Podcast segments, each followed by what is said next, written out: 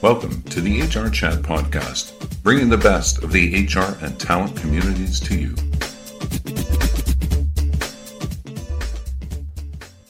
Welcome to another episode of the H R Chat Show. I'm your host today, Bill Bannum. And in this episode, we're going to hear from the amazing Mary Faulkner, Senior Advisor and Principal at I A. Mary is a talent strategist and business leader with almost fifteen years experience in helping organizations achieve their goals.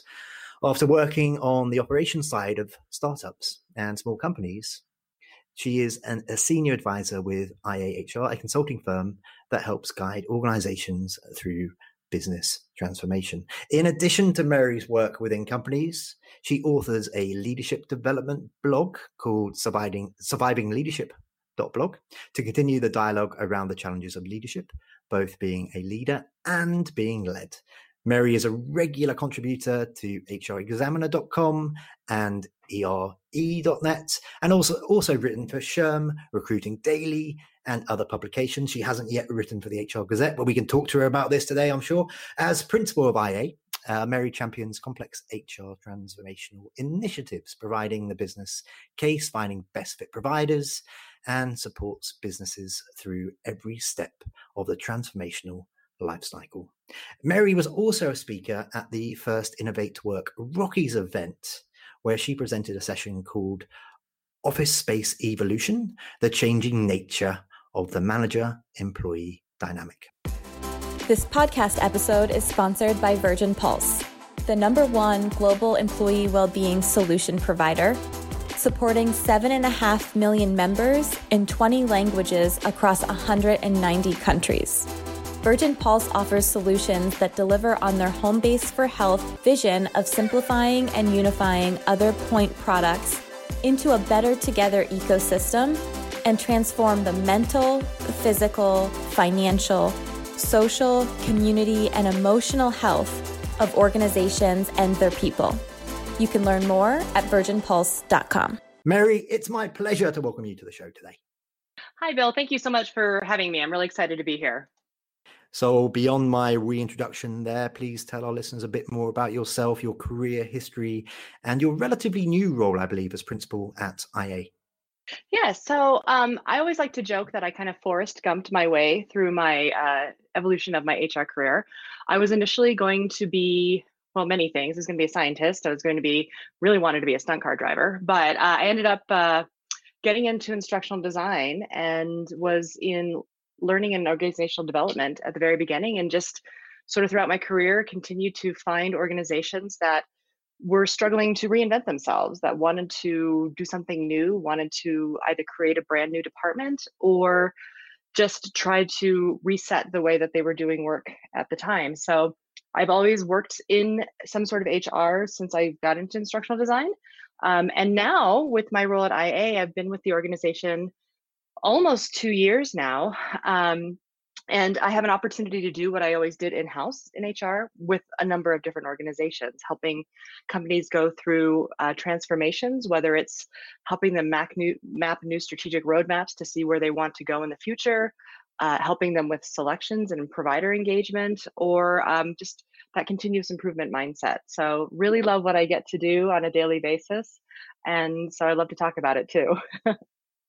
Wonderful. Thank you very much. And listeners, um, I actually interviewed uh, one of Mary's colleagues, Mark Stelzner, not not that long ago. So if uh, if you want to learn even more about I A following this interview, check out episode one fifty-eight from uh, from March twenty twenty. Wow, the world was a different place back then.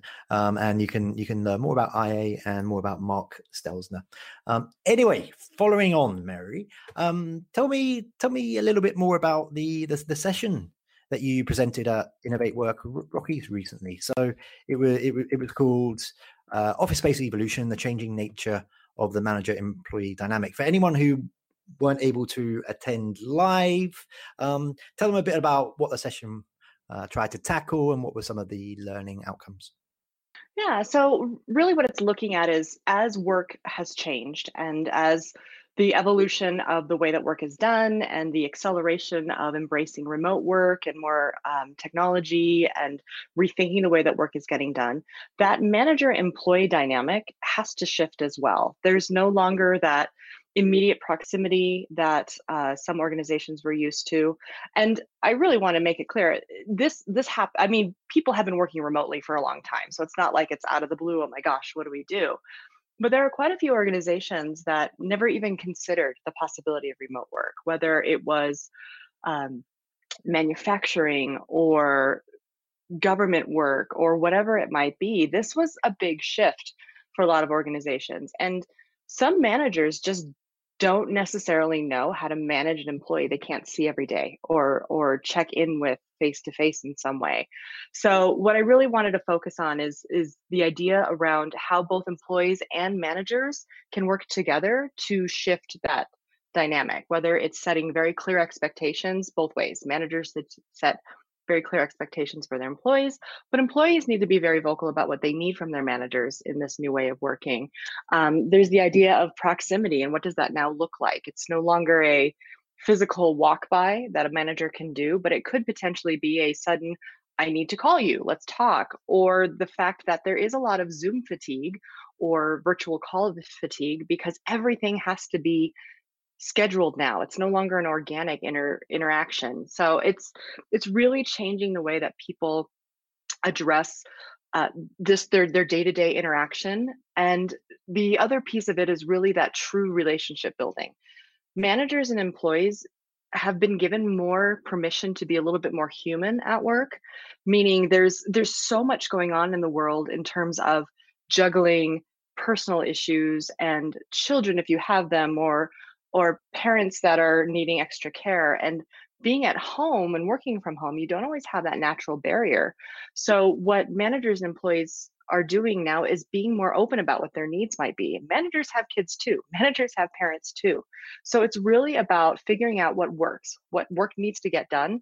Can you be a little bit more flexible? They have to up the ability to communicate um, and also care about each other a little bit more, you know, understanding that there are going to be some days that employees are really, really stressed and are trying to figure out how they're going to navigate the seven different Zoom calls that their kid has to have in order to have a day of school.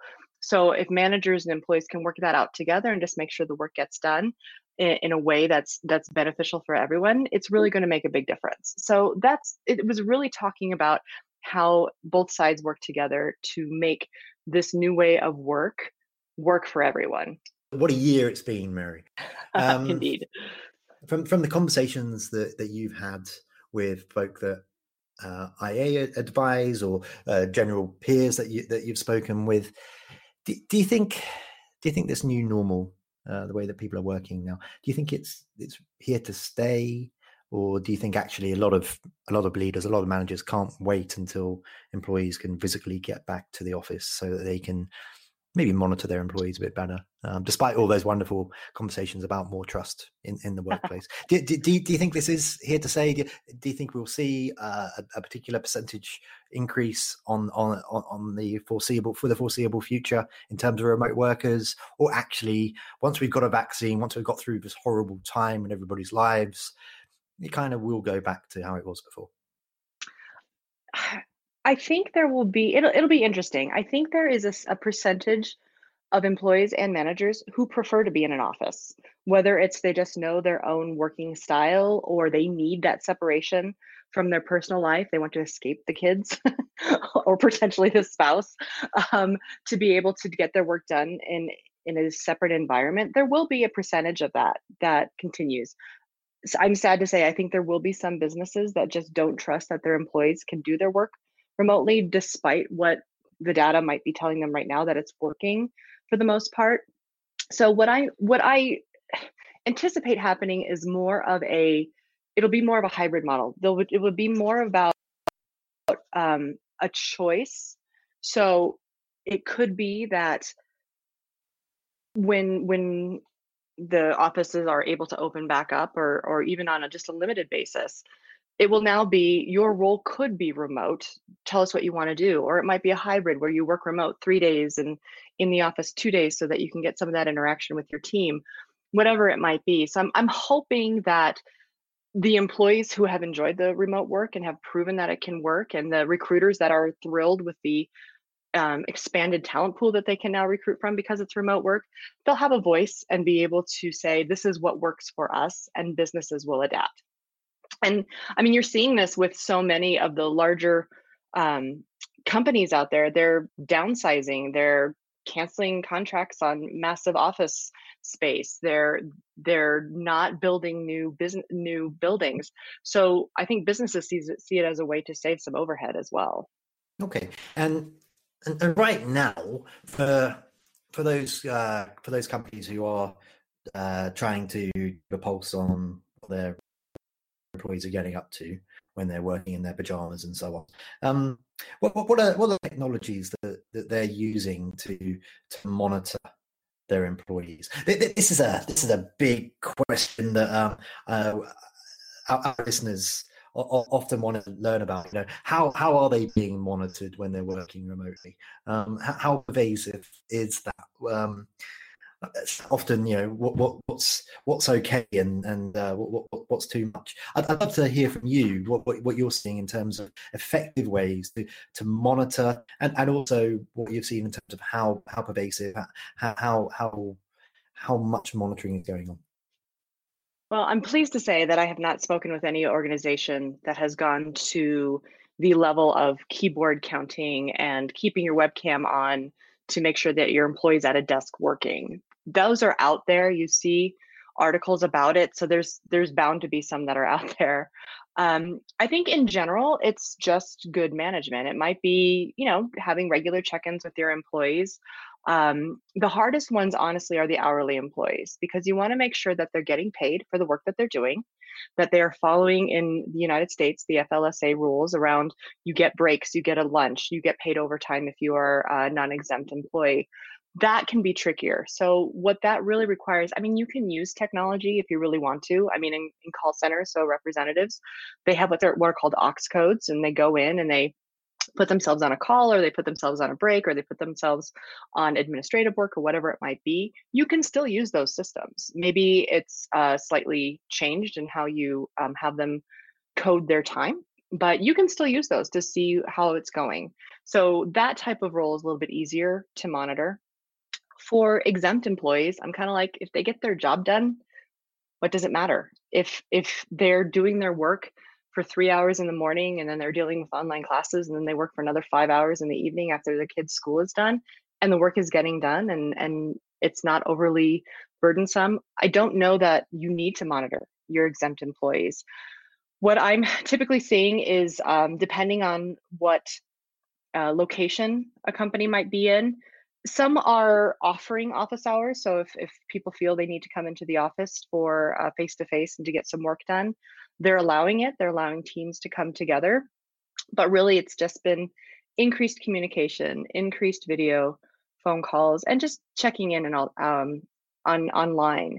The challenge that employees are facing right now, though, is that, you know, the workday is extending. Um, Microsoft just released that study that showed that people are on average, I think it's it's forty-five minutes or an hour and a half. I can't remember the exact number. Somebody will look it up. Um, but showing that the workday has extended, and maybe the hours of work aren't necessarily the same, but the hours that you're logged in and online and available have expanded. So there's a challenge to really set those boundaries for both um, employees and managers alike. And as companies look to to, to rehire, to to bolster um, depleted workforces in, in, in many cases, Mary, um, give our listeners a bit of an insight into the rise of, of the gig economy. So I've been I've been interviewing a lot of people recently, and, and they've been telling me, you know what, as, as companies bring back people, they're, they're not going to be necessarily employees as, as we knew them before. They're, they're going to be they're going to be temporary workers. They're going to be contract workers, but perhaps there'll be contract workers with a whole bunch of uh, benefits that they wouldn't usually get in, in, in a contract environment. What, what does that look like as, as we plan out the rest of twenty twenty and go into twenty twenty-one? Yeah, I think you are starting to see more of that liquid workforce mentality of how do we build dynamic teams versus having a person in one role for fifteen years. Um, it's it, it, we will be moving more towards a skill-based economy, meaning I need somebody who can do X, Y, and Z for this project for this finite amount of time. Whether that happens in a true gig economy with contractors, or whether it happens with within an organization that they figure out a way to kind of create that talent pool, that will be interesting to see. Um, I think sometimes there are some organizations who are trying it, but it usually comes from operations and not H R. Um, so I would really in, encourage H R to be part of that conversation. The challenge is exactly what you're facing, what you're talking about, though, is that independent contractors need benefits. Independent contractors need a way to be able to access, whether it's healthcare, retirement savings, whatever it might need. That's why you tend to see the rise of the agencies, because they offer that sort of scale model of being able to offer those opportunities for coverage to the independent contractor. So even though you're kind of a contractor with a company, you're still working for an agency. So I'm not sure how much it's going to change this year. Um, in terms of being sure that people will have the coverage that they need. I think too many people tend to stick with an organization because of benefits as opposed to of the work or their ability to use their skill sets. So until we see a change in how um, some of that safety net is available to contractors, I think it will be in the company's best interest to hire some contractors from a cost perspective. I'm not sure that everybody who works as a contractor would want to, unless they could get some sort of security like that. Okay. And I guess part of the rationale for for looking to temporary workers, to contract employees, uh, for, for the businesses, for the leaders, is uh, future-proofing against, you know, a potential another wave in the future of COVID or something similar. But also, mm-hmm. also, you know, we're in a situation now where lots of lots of functions are being augmented. The rise right. of A I and, and machine learning. So let's just talk about that for a minute, for a minute, Mary. Um, th- tell me, tell me about how the H R function will continue to be augmented by A I over the coming months and years, and and how that process is being accelerated, perhaps as a result of COVID. So I think um, A I will be continu- will continue to grow in terms of things that are highly tra- transactional, easily automated. So whether it's Um, you see the rise of chatbots for support in a in benefits administration, or you have questions um, about your um, employee relations or whatever it might be. Some of that will be automated. Transactions could be automated. More self-service will be introduced into the workforce and continue to do that. And it will, will be taken out of the hands of the H R professionals to have to do all the data entry, put that in the role of the employee. The challenge with A I is not everybody really understands what A I is and how it can be worked. Some of A I is is machine learning. Some of A I is just good statistics. Um, some of it is just bad S E O searches on keywords. So you have to be really careful about what you look at from an A I perspective. The H R organizations that will do it right are ones that do what they can to use it to automate with the least amount of bias.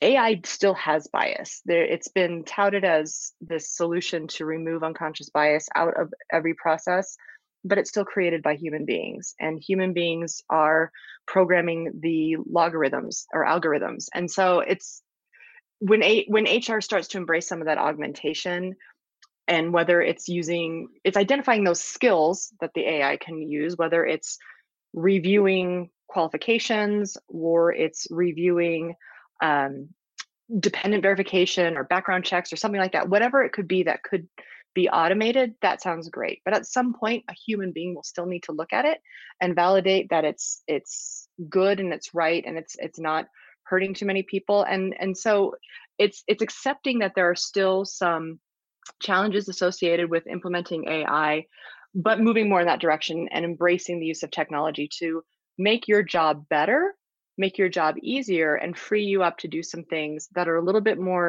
strategic, higher level in the support that you can give the business and help moving the business forward, as opposed to only doing transactional work. Mary, you don't believe this, but we're almost out of time for this particular. Oh my goodness. Uh, right. So um, two last questions for you.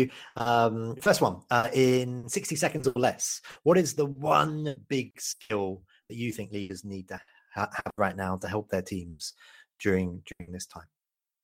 I, I think it's flexibility, that that ability to just recognize what's happening, change on a dime, understand that everything is not going to be perfect, that you're going to need to be able to change your ideas and and kind of let go of the past and just and and and be let go of some of the control too. So that that flexibility piece is a big one.